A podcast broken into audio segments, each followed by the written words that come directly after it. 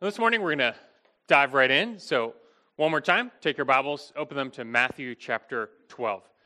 And say it one more time because we're going to finish up this chapter this morning. Going through Matthew's gospel verse by verse means we are in store for some monumental teaching from the Lord, from the Sermon on the Mount to the Olivet Discourse. Matthew gives us some of the best teachings of the Lord. And another one of those great messages is right around the corner in Matthew 13, where we get the greatest collection of parables from the Lord. From the parable of the sower to the wheat and the tares, the Lord's going to reveal some, some big truths about the kingdom pretty soon. The thing is, about those parables, they can seem a bit convoluted and confusing, especially to those who are not familiar with the Bible. The spiritual truths Jesus is trying to communicate is not readily obvious in these parables, but that is actually the whole point. Jesus started speaking in parables so that he might reveal big truth to his disciples while at the same time conceal that truth from the people. Why would Jesus ever want to conceal truth from the people? I thought he came to give the truth. He did, but you see, the people have already at this point rejected that truth. They've rejected him, and we're going to see Jesus start to reject them. The light is being taken away from them because they have rejected it. And so it's not a coincidence that Jesus begins to teach in parables in Matthew 13 right after Matthew 12, the theme of Matthew 12 being rejection. Matthew 12, we found the religious leaders have reached their peak hardness of heart against him. They've uh, blasphemed the Spirit and accused him of, of working by the power of the devil. But we've also found that the people are rejecting Jesus as well. They're not vehemently denying him like the leaders, but they remain neutral and uncommitted to Jesus. But to him, effectively, that's the same as rejection. As he said in Matthew 12, verse 30, He who is not with me is against me. If you stop short of recognizing the divine authority of Christ and following him as Lord, you're not with him. You're still going your own way. All ways, except his way, lead to judgment. That, that's a problem. These people are impressed with Jesus and on the surface they're favorable to him, but it's not like they're ready to deny self, pick up their crosses, and actually follow him. And they're still lost. This explains why Jesus will soon start speaking to them in parables. By way of preview, Matthew 13 13, Jesus says, Therefore I speak to them in parables, because while seeing, they do not see, and while hearing, they do not hear, nor do they understand. Now, before we get there, Jesus has a few more strong words for the generation before him at the end of Matthew 12, where not just the leaders, but the people have failed to apprehend the countless signs of Jesus and follow him. So he tells them that they're only going to get one more sign from heaven. The sign of Jonah, the prophet, which we learned last time, speaks of his own resurrection. Christ rising from the dead will be the sign of all signs that he really is the Christ and the Son of God. And if you reject that sign, there's no hope for you. Now, we got into this paragraph last week where Jesus is warning the people, verses 38 through 45.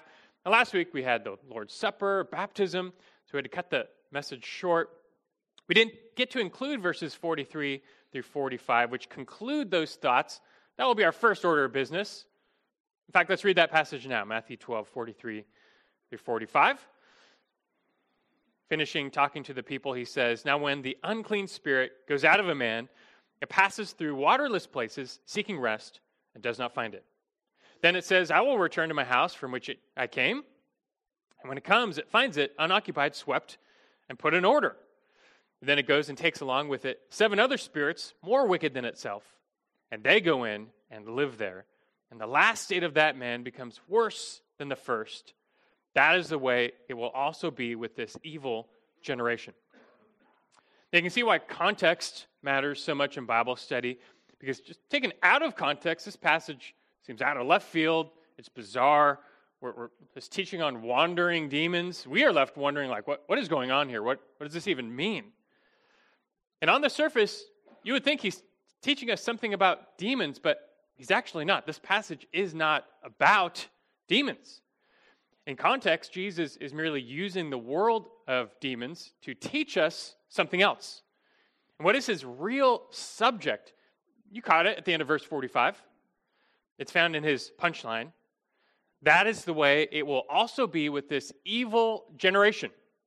He started this paragraph speaking about this evil generation, back verse 39. An evil and adulterous generation craves for a sign. And now he's, he's bookending, he's finishing this thought, still talking about the evil generation.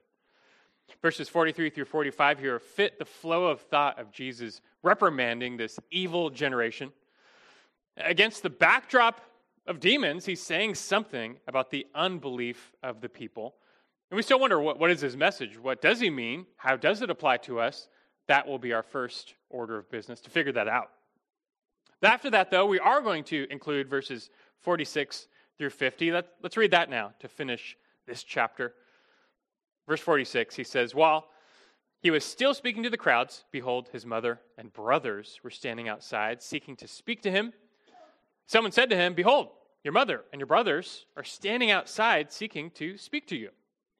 But Jesus answered the one who was telling him and said, Who is my mother? And who are my brothers? And stretching out his hand toward his disciples, he said, Behold, my mother and my brothers.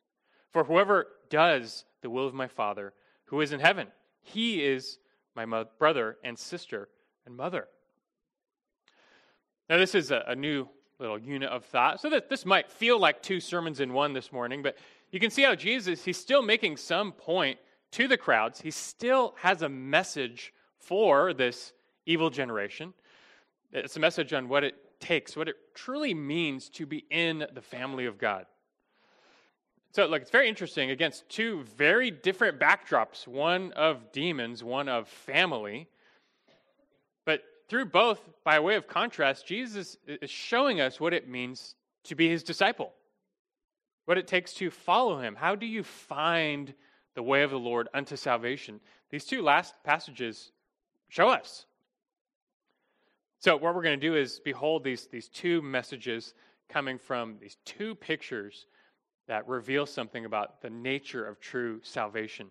Two messages from two pictures on the nature of true salvation. We'll, we'll see it unfold. They both come in the negative at, by way of contrast. We'll, we'll fill in the positive. What are these, these last two messages of this chapter? The first, you could say, you could say it like this. Number one, reform is not enough. Reform is not enough. Back to verses 43 through 45. And first, we just got to make sense of what he is saying here. What is all this business about demons leaving a person, wandering around, coming back again? This passage seems very similar to a parable. As we will find, parables are these true to life stories that are meant to reveal some spiritual truth. But, but first, we just got to grasp this backdrop. So, verse 43, he says, Now when the unclean spirit goes out of a man, it, it passes through waterless places seeking rest, does not find it. Now, on the surface, Jesus is saying something about unclean spirits. We're talking about demons, another phrase for them, evil spirits. We don't know that much about the unseen world of angels and demons, but we want to know as much as the Bible reveals because we, especially in the Gospels, we see the Lord Jesus interact with demons quite often. who exactly are these demonic beings? What do they do? How powerful are they? How, what can they do to afflict believers, and so on. Questions abound. Now, we're not going to stop and answer these questions now because we did that. In case you were gone throughout the month of January, we, we just finished devoting like three messages to surveying what the Bible says about demons. And we did that for this very reason to enhance our understanding and appreciation of Matthew's gospel and the ministry of our Lord, so much of which comes in contrast to demons. So we're not going to redo all that here. But this one passage in Matthew is definitely unique. It definitely brings to the surface some unique issues about this unseen world. Verse 43 the unclean spirit goes out of a man. It had been in the man before. We certainly learned about the phenomena of demon possession in our study. Possession can be defined as a demon indwelling a person and exercising control or dominion which cannot be resisted. And that's why deliverance is needed, which Jesus, we see him performing quite often. Now, in this case, though, Jesus gives us some insight into what take, takes place after a demon has left a person one way or another from the perspective of the demon. We don't get that anywhere else. This is unique, but also strange. The spirit is then described as passing through waterless places, seeking rest. We see first that this desire for rest seems to be pretty universal. Now, these unclean spirits will never find any eternal rest, but appear to be looking for whatever temporary respite they can find. What is this business about waterless places? It's, it's not super clear. It's talking about deserts, literally, but it's hard to press too much into it. Are we to believe that, that demons and evil spirits prefer all the places we loathe, like deserts and wastelands and wildernesses? This is just a brief, mysterious comment by Jesus with, with no other explanation. It's hard to, to take it too far. But it's, it's actually beside the point. The point comes in verse 44. Because one way or another, the demon goes out, seeks rest, doesn't find any, and decides to return. Verse 44. Then it says, I will return to my house from which I came. And when it comes, it finds it unoccupied, swept, and put in order. Now, it's pretty interesting how this demon refers to this man as my house. It had total control over this person. Now it comes back to this person and, and finds what? Speaking of the man now metaphorically as a house, it finds it unoccupied, swept, and put in order. So, what is this signifying? Start with the latter terms swept, put in order. The obvious implication is that when this demon left the man, it was not swept and put in order. In other words, this man's life was a mess. It was in total disarray. The demon probably had a lot to do with that. I'm sure you've heard that squatting is a huge problem in Los Angeles. Just given the housing crisis, the lack of prosecution, you know, when a homeless person or homeless people find an empty house, there's nothing stopping them from just moving in as if they own the place, and there's not much the police seem to be willing to do about it anymore. So last year, a $10 million Hollywood Hills mansion was taken over by squatters for quite a while. They just lived in there now, in this case, because of reports of screams and violence, the police did go in and remove them. And how do you guess they found the house? The mansion was just trash. It was littered with trash, broken glass, graffiti, human waste. I mean, it wasn't their home. Why should they care?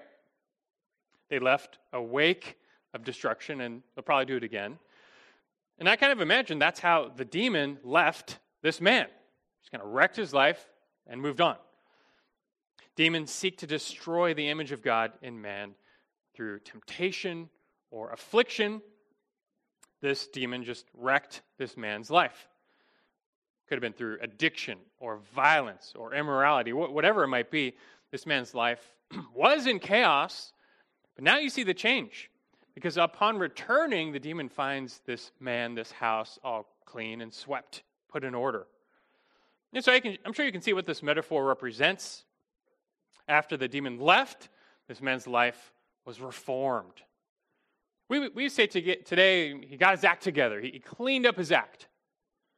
His life was a complete mess, but a little later, and of course, being freed from the influence of the evil spirit, he found moral reform. He broke his addictions, he shed his vices. We've all heard of stories of people who were at the bottom of the barrel. They were enslaved to sin and vice, but years later, they, they clean up, they change their ways, break free. We just took our kids this past week to the Monterey Bay Aquarium and went for lunch next door to Bubba Gump Shrimp Company and made me think of Lieutenant Dan. If you've seen the movie Forrest Gump, he's this character who lost both of his legs in Vietnam, and after that, he became this angry, belligerent, nasty alcoholic who hated everybody. But then, after surviving a great storm at sea, Lieutenant Dan found peace, and the storm of his soul was calmed. He reformed. He changed his ways, cleaned up his act, got married. And that's great. We, we celebrate those types of stories. It's better than the alternative. But you know that just because a person cleans up their act that doesn't automatically mean they're right with God, right? You're not saved by reform. Because this person Jesus talks about is still missing something. Their life seems to be back in order, but do you see the problem? That they're still empty. The house is unoccupied. It's swept, it's in order, but it's unoccupied. Now, hence, when the demon returns, finds the man is reformed, but he's still, not, still unoccupied. And that leads to verse 45. It says, Then it goes and takes along with it seven other spirits more wicked than itself, and they go in and live there. And the last state of that man becomes worse than the first. Now, since spiritual beings don't take up physical space, we've learned multiple demons can possess a person. And we also learned in our study that there's varying degrees of wickedness among the evil spirits, given over to varying degrees of rebellion against God. Okay. But that just means for this man, both in quantity, because now there's seven more spirits, and in quality, it says they are more wicked than itself. This man is going to be enslaved more than ever. Now, these eight total demons move in, take up residence. And although Jesus leaves it there, we're left to obviously infer the obvious. What do you think these eight demons are going to do to this house? Is he going to be better off or worse off? He'll be worse off than ever before. And thinking again of the problem of, of squatters, especially where I'm from, Los Angeles. Now, it is illegal, but California has stopped prosecuting it as a crime. And so a squatter might find a mansion, live in it like he's king of the castle, just trash the place, eventually get run out by the police, but he's going to be released. He'll be back at it in days. And so, what's to stop him from just going back to the same house? Now, just think though, if he went back to that mansion and he found that a family moved in, they moved in, they cleaned it up, they locked the doors, he'd be turned away. But if he goes back to the same house and finds it is still unoccupied, there's nothing stopping him from just moving right back in. It's a better place. And why shouldn't he take his friends? They all move in there, and that house will be more trashed than ever. And that's what's happening to this man, which is why Jesus says at the end that the last state becomes worse than the first. This man is now in for some real trouble. And that's it. Now, taken out of context, again, this is just a bewildering passage about demons, just these details we're not familiar with. Jesus gives us no indication he's speaking hypothetically as if this, this can't happen or this, this, this doesn't happen. But like a parable, it's clear this is a true to life story about something else. He's making a spiritual point here. And as, as fascinating as this passage is, it's, it's not about demons. Again, the real connection comes at the end, verse 45, where he says, That is the way it will also be with this generation. And so Jesus finishes connecting the dots, letting us know he's, he's not actually talking about demonology. He's making a point about this generation. And then becomes very clear that this man is meant to represent Israel or at least the present generation of Israel, typified by the crowds before him who he is talking to. Jesus started this paragraph saying something about this evil generation, verse 39. He's still saying something about this evil generation, the people before him. And so, if we are to follow this metaphor, then, what was the former state of Israel like? Jesus is referring to a time when Israel was out of order their house was not swept. And really, that kind of describes their whole history after the Exodus. The Jews were, they actually were an idolatrous, immoral, unbelieving people. They didn't follow Yahweh, they went after Baal. They didn't keep God's law, they, they disregarded it to the, the degree of sacrificing their own children. This is why God harshly disciplined them through the exile, through the destruction of the temple. And it was only after that, only after that Babylonian exile, as years went on, that Israel reformed. That, that did truly humble them, and, and they changed their ways. They cleaned up their act. The Jews put away their foreign gods once for all after that point. That's when they became fiercely monotheistic. Yahweh is the only God, no other gods. Okay, great. They also started keeping God's law, like no more tolerance for immorality or adultery or sin. God's righteous standard must be upheld. Okay, great. The worship of God was also made a priority. Instead of violating the Sabbath, they dutifully kept it. Instead of neglecting the temple, they brought their sacrifices and offerings. Okay, great. And so by the time of Christ, on the outside, Israel had been like totally reformed from their former days. They, they were starting to look like the people of God. But moral and religious reform are not the same thing as regeneration. And so, what is the problem? That these people, they experienced the type of reform, yes, but they were still empty. The house was unoccupied. They fully bought into all the external forms of worship and obedience, but they were totally devoid of the heart of worship. They did not worship God from the heart. They had merely substituted all these religious externals. They were empty of God's Spirit, and now they're empty of God's Messiah. I mean, here Christ is before them. God had, had finally sent their Messiah, the one who could fill them with the Spirit. But they have proved they, they wanted nothing to do with him. They did not receive him. They did not believe in him. They will not follow him. A little later, they will chant, Crucify him. So, are these people really better off? Has their reform really made them better? No, I mean, they're actually under a greater condemnation.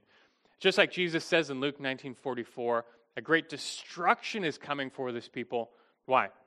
Because they did not recognize the day of their visitation. Their worship was all facade. Was all this temple worship pure? No, it was meant to be a house of prayer. They turned it into a robber's den, it's just a place of commerce, Christ said. Was their Sabbath observance true? No, it just became this, this game of legalism and showmanship. Was their law keeping legit, their obedience to the law? No. Christ says all the time they're merely hypocrites. They find all these loopholes. At the end of the day, they do what they want to do. In all, it's just as Jesus says of this generation later in Matthew 15, verse 7. He says of them, You hypocrites, Rightly did Isaiah prophesy of you. This people honors me with their lips, but their heart is far away from me. In vain do they worship me. And so, truly, for Israel, the last state was worse than the first. I still might rub you the wrong way. Like, but wait, I mean, come on, it's not like the Jews were still sacrificing their children to Molech. They, they stopped doing that. They're not worshiping statues of Baal. They don't have any more temple prostitutes, which they used to have. Instead, they look clean and moral. So, how could you say that state is worse than the former state? Speaking of demons here, do you think demons only seek to deceive and destroy people through vice? What better scheme is there to deceive people than through religion? What is more devious than to convince people they're right with God through self righteousness? Does not Satan disguise himself as an angel of light? See this epitomized above all in the Pharisees. They were moral, upright, devout. They kept the law, they kept the Sabbath. You put a Pharisee side by side with an ancient Israelite, they would despise them as an ungodly, unrighteous sinner. But were these Pharisees better off? They experienced great reform, yes, but not through repentance and faith, not through the Messiah, rather just through self. Theirs was a self righteousness. They put all their confidence in the flesh, and is by their achievement, by their merit, they were right with God, or so they thought. But that is actually not the right way, the way to be made right with God. This is why they actually were further from God and worse off. Salvation is only found by going through the narrow gate of faith in Christ, and it requires you humble yourself. You're broken over your sin and unworthiness. You're, you're poor in spirit, and you just plead for mercy through the Savior who died and rose to pay for your sins and redeem you. But the self righteous person is so deceived through their moralism, they, they don't need a Savior. They don't need salvation. And truly, the last state is worse than the former. And a lot of people today still experience religious reform like this. Our, our culture, we, we say of them, like, oh, that person found God, or they found Jesus. Actually, in the movie, Lieutenant Dan, it said he found God. But, but did he really? Like, he, he found God in the storm. But, but like this generation of Jews, the problem is that they actually still remain empty. They're empty of Christ, they're empty of his spirit. They've put on some of the outer forms of worship, but their hearts are still far away from God. They've not sworn any allegiance to him. They don't cling to Christ. They put confidence in themselves and the flesh. They're worse off. So, what, what do we learn here from the Lord? What is needed for salvation? Reform is not enough. You need rebirth. Reform is not enough. You, you need regeneration. It's not enough to clean house. King Jesus needs to then come and live in the house. Otherwise, all the cleaning is in vain. All the ways you, you shape up your life, it's just like polishing the bronze in the Titanic. It's just, you're still headed for judgment. Salvation comes by gaining Christ. He is the one who then reforms you, reshapes you, and causes his spirit to dwell within you. And so it's just like Jesus said to one Pharisee who was on the right track, Nicodemus, when he told him, You must be born again. No one can even see the kingdom unless he is born again. This is a divine birth, a rebirth. It's a work of God where he makes us new. Because it's true, we do need to change if we are to be with God. But the point is, we are powerless to change, to be righteous. Our only hope for Him to do that to us, for us, to transform us, to make us right and righteous, to forgive us, he does this according to his power and mercy. We don't control that power, but God has said he works in those who repent and believe. Just like Jesus said a little later to that same Nicodemus, John 3:16. For God so loved the world that he gave his only begotten son that whoever believes in him shall not perish but have eternal life. You are saved by faith. In fact, your faith itself is the proof you have been born again. But this faith is not just saying a few words, it's not adding a little Jesus or a little religion to your life. Faith is a clinging to Christ as Lord and Savior in a desperation. It's a bowing the knee, dying to self, seeking Him as master, all just out of love for the one who died for you. Too many people think of faith as adding Jesus into the orbit of their lives. They throw up Jesus. Okay, now I've got Jesus, family, country. Jesus, he's now up there. He's in the orbit of my life. My life is better off because I've added some Jesus, some religion to my life. That is not how it works. To be born again means your, your whole solar system is radically reoriented. Christ becomes the sun, the center as he should be. And then you, and every aspect of your life, revolves around him your marriage, your parenting, your money, your work, your vacation, your hobbies, everything revolves around Him, meaning He's Lord over all, He's first in all. That's what faith looks like. You must be found in Christ. Christ must be found in you, otherwise, you remain empty and it's, it's all in vain. He must occupy your house, your life. And keep in mind, believers here who, those here who do believe in him, that this is true for salvation, this is still true for sanctification. How instructive this principle is for those who do believe, who do follow him. Just think a little deeper about the implications of Christ's teaching. Because even as Christians, we know we are meant to continue to grow, that our lives do more reflect his character. His, uh, we are to be Christ like. But how are you doing that? Are you trying to grow according to the flesh? As Paul asks in Galatians chapter 3, having begun by the Spirit, are you seeking to be perfected by the flesh? May never be. Have you put your confidence in your flesh, that is, in yourself, your power, your self control, your ability to grow, to change, to be more like Him? No, but now you must walk by the same Spirit He made to dwell in you. And yeah, you have a part to play, Philippians 2:12. You must labor and strive to work out your salvation. But Philippians 2:13, you can only do that by, by depending on His power that works within you. And so, are, are you trying to get over that vice? Are you trying to break that sinful habit? Are you trying to, to stop and overcome that lust or greed or control your tongue? I hope you are. But put no confidence in the flesh to change you.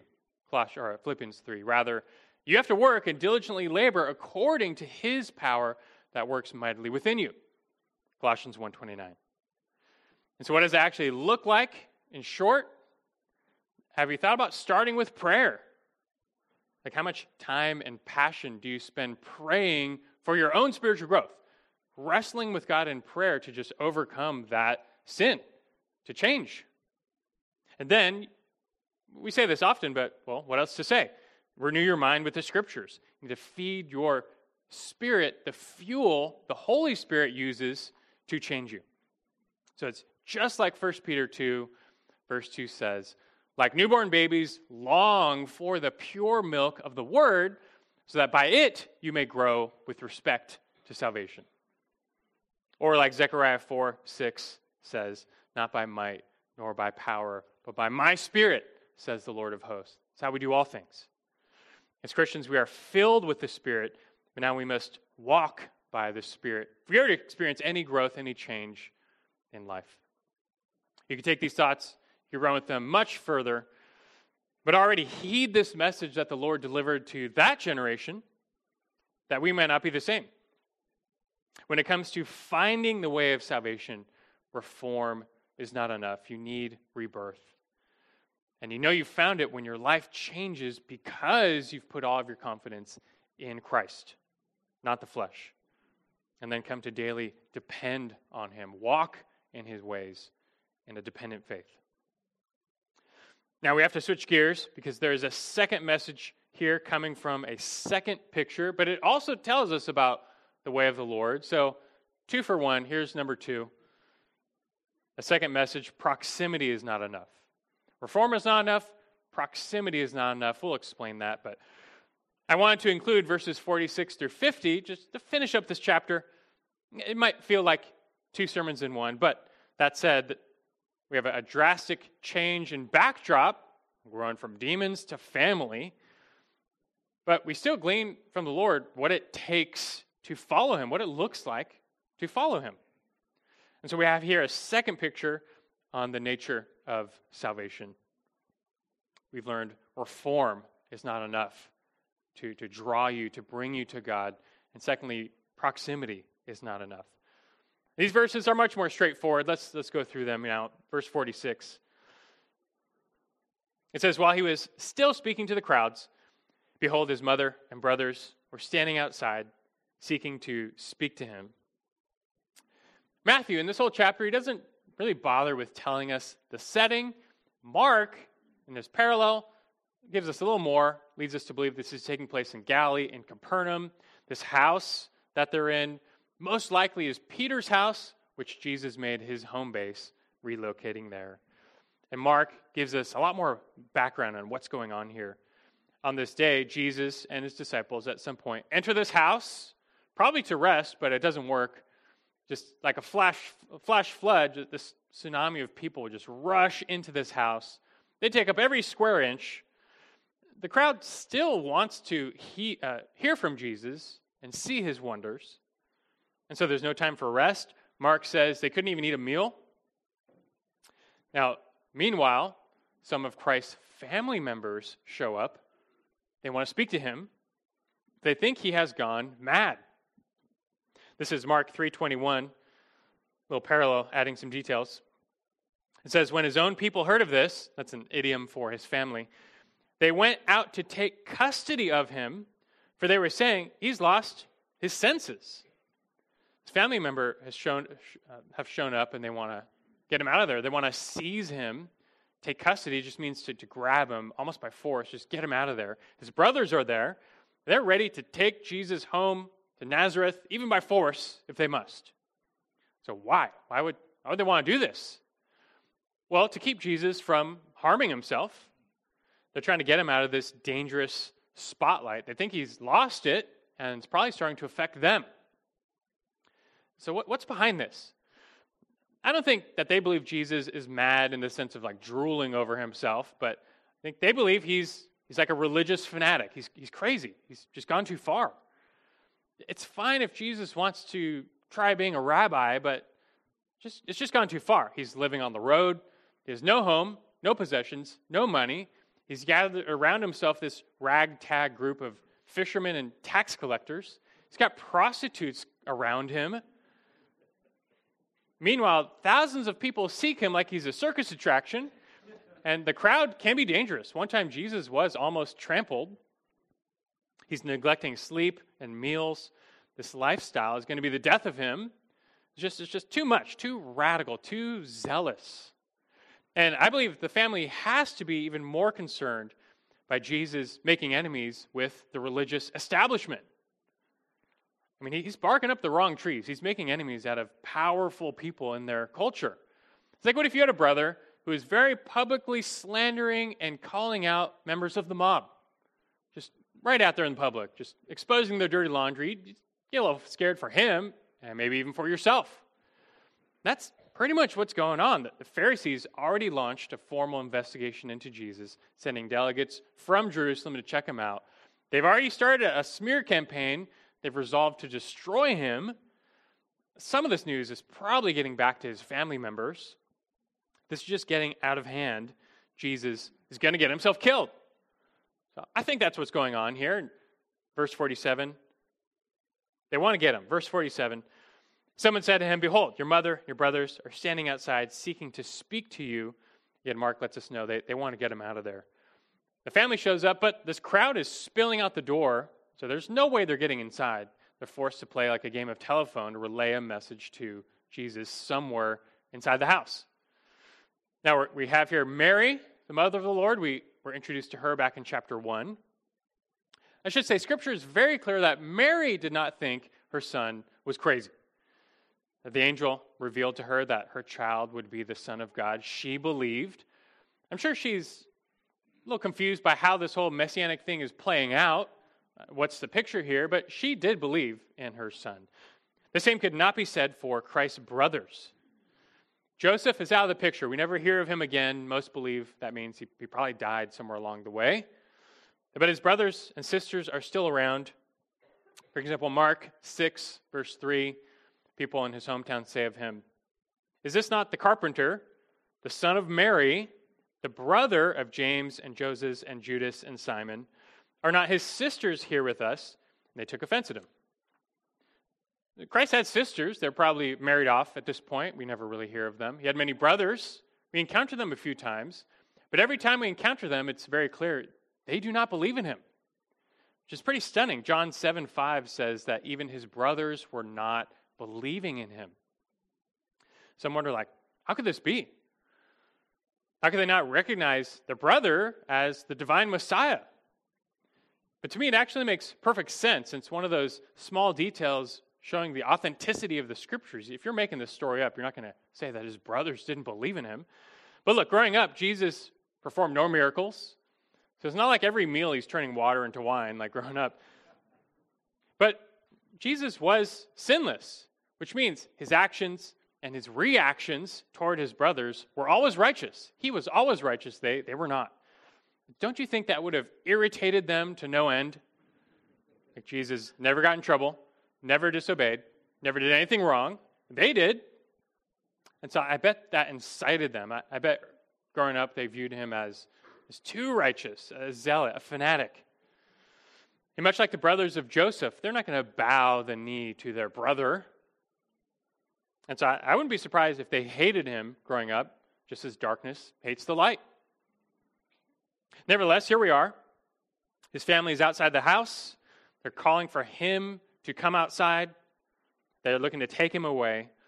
And when the crowd relays this message to Jesus, I'm sure they all expect Jesus to respond. Family first, your family's calling, okay, he's got to get up and go. But that's not what happens, which makes the response all the more unexpected. Verse 48 But Jesus answered the one who was telling him and said, who is my mother, and who are my brothers? and stretching out his hand toward his disciples, he said, Behold, my mother and my brothers. For whoever does the will of my Father who is in heaven, he is my brother and sister and mother. This really is a shocking statement. Jesus turns down his whole family, but by his response, he makes his priorities known. He uses this as an occasion to reveal that his spiritual brothers, his spiritual family, is actually closer to him than his physical family. He's saying he has closer ties with his spiritual family than his physical family. His mother and brothers thought they had a special claim on Jesus. I mean, they're related.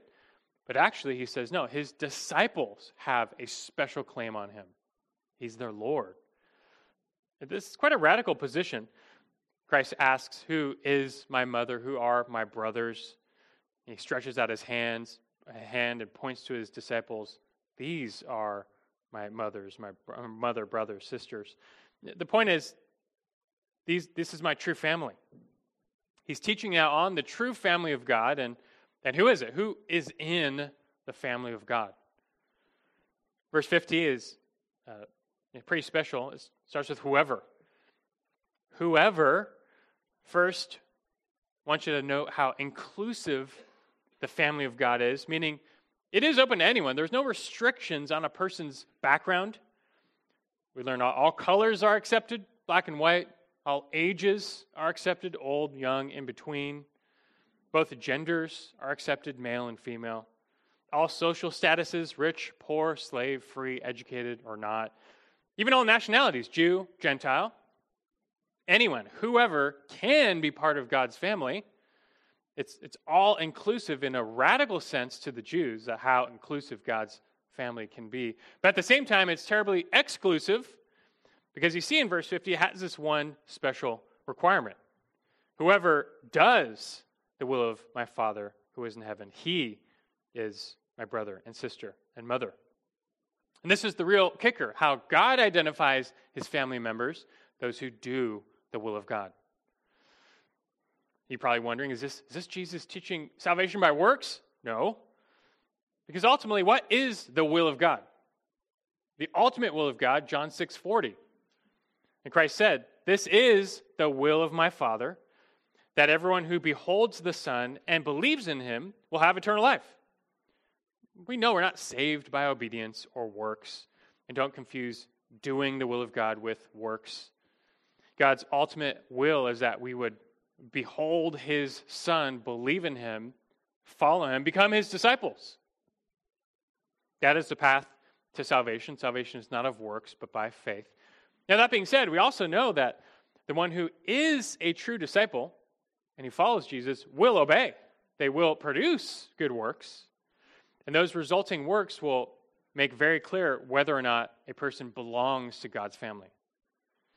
At the time, Jesus knew that the crowds were clamoring for him. Many people said they believed in him, but he knew they were phonies. They're going to leave him. Talk is cheap. So, so who is the true disciple? Who's going to deny self and follow him? Who's going to prove themselves a doer of the word and not merely a hearer of the word who delude themselves? James 1:22. Who is going to bear fruit and so prove to be my disciple? John 15, 8.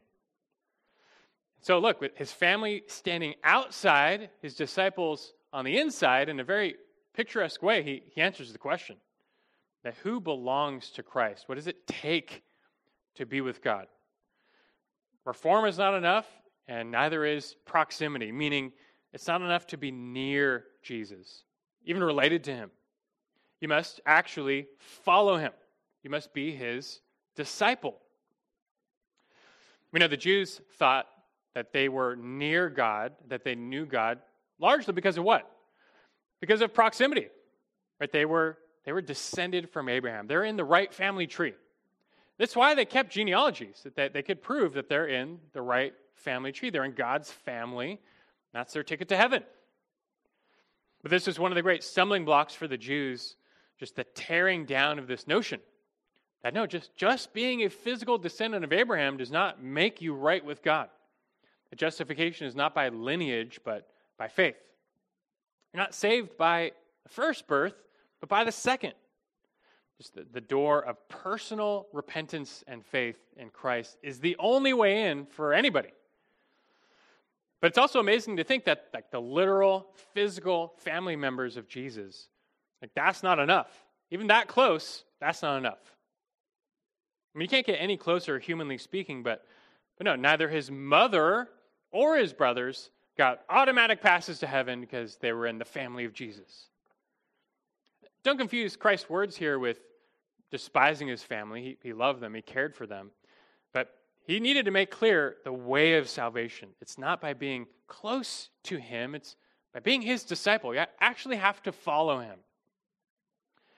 As for his brothers, sisters, his mother, they themselves, they're going to stand on their own before God, giving account for their sins. And their only hope, same as everyone else, contrary to the Catholic Church teaches, but they have to recognize Jesus as their Lord, their Savior. They have to become his disciple. Even his mother had to become his disciple by faith if she was to be saved. The door of faith is the only way, there are no exceptions. Now, a quick side note thankfully, after the resurrection, his brothers found the door of faith, and they did believe in him.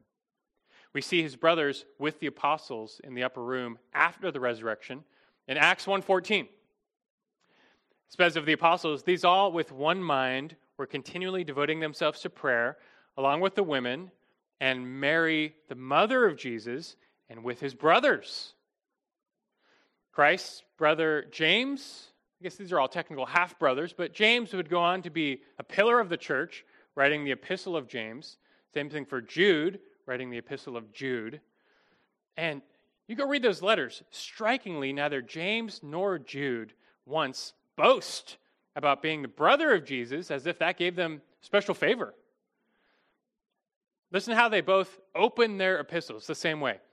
James, a slave of God and of the Lord Jesus Christ.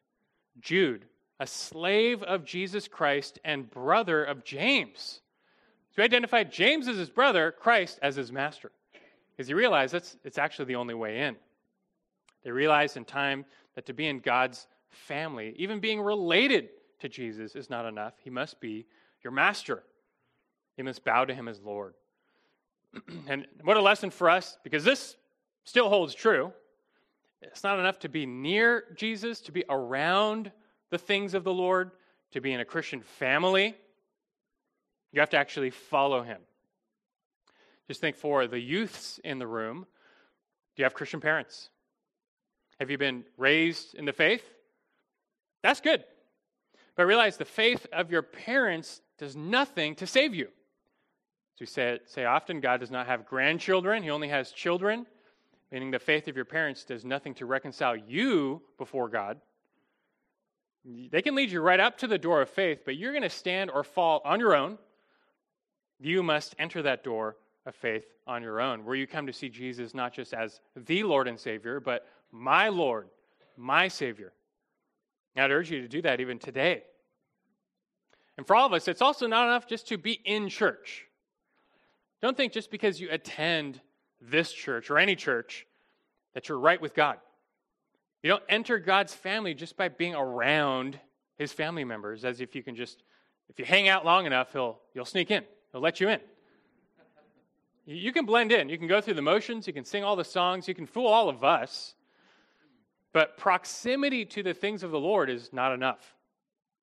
It's very sad, but the Lord Jesus himself leads us to believe that not a few, but many people who warmed pews for decades will be cast out of the kingdom of heaven, Matthew 7 21 through 23, because he never knew them, because they never followed him. We've seen this morning two very different pictures of the way of the Lord, stated negatively. Reform is not enough, proximity is not enough. But, but don't miss the big picture when we put them together like, what is enough? Well, faith in Christ is enough. You just must be his disciple. Discipleship is so simple. You just have to look upon Christ as Lord and Savior, believe in him, and actually follow him as if he really is Lord and Savior. Just that's it. It's, it's so simple, but it's also so radical. In one sense, it's impossible because you must be born again. We can't do that to ourselves. But God promises to provide that power as we humble self and look upon him. We know that this Jesus, he was radical first. He literally picked up his cross and died on it to pay for our sins, to forgive us, to put away the enmity, to draw, draw us to himself. And he calls us to, to do the same, to pick up our crosses, to follow him, denying self. That is the way of the Lord. Like we know, not a single one of us is radical enough, or faithful enough, or obedient enough. None of us are perfect disciples. Thankfully, the way of the Lord is not based on our performance. But you do want to be found a true disciple, known by one who, who loves this Lord, who does follow him by repentance and faith, who seeks him. Just put all of your confidence not in the flesh, in self, but in this Lord. You gain Christ by faith, you keep him by faith. Now follow him by faith, but follow him. It is the only way of the Lord. I'll leave you with Philippians 3 12 through 14, a, cherished passage where Paul himself imperfectly reveals how he seeks to follow this Christ as his only hope. Just listen to Philippians 3 12 through 14. He says, Not that I have already obtained it or have already become perfect, but I press on so that I may lay hold of that for which also I was laid hold of by Christ Jesus. Brethren, I do not regard myself as having laid hold of it yet, but one thing I do, forgetting what lies behind and reaching forward to what lies ahead, I press on toward the goal for the prize of the upward call of God in Christ Jesus. It's all found in Christ. May we likewise just press on in following him by faith. Let's make that our prayer.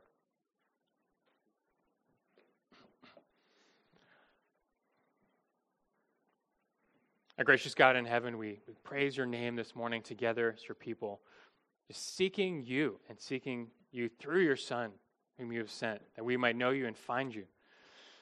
Apart from you, we would be just as blind, whether our lives looked moral and upright or not. We would be lost. And we thank you for exposing the way through your word this morning in these such different pictures and backdrops of, of what it means to find you, how to find you. It's not enough to just clean up our act. We know that's the way of man, the way of all religions, is to clean the outside of the cup, to just deal with the externals. You care about that, but only from the heart. It's not enough to be around you, the things of you, the, the songs, the, even reading the Bible, going to church. All these forms of worship you say matter, but only first and foremost when we when we are made new. That's a work you must do. We plead with you to do it with any here this morning who do not know you, but but by faith you promise your power flows. We look upon you, uh, re- recharge, re-energize our faith and devotion in this Christ. How can we thereafter even put confidence in, in the flesh, in ourselves, to, to even keep following him, to stay on the path, to grow? No, may we put no confidence in the flesh, but walk by Spirit you've made to fill us, that we may please you, that we might grow, that we might let others know the way of the Lord with our lips and with our lives. So just recharge, refuel your people this morning in the truth to follow Christ as our Lord each of our days. It's in His name we pray. Amen.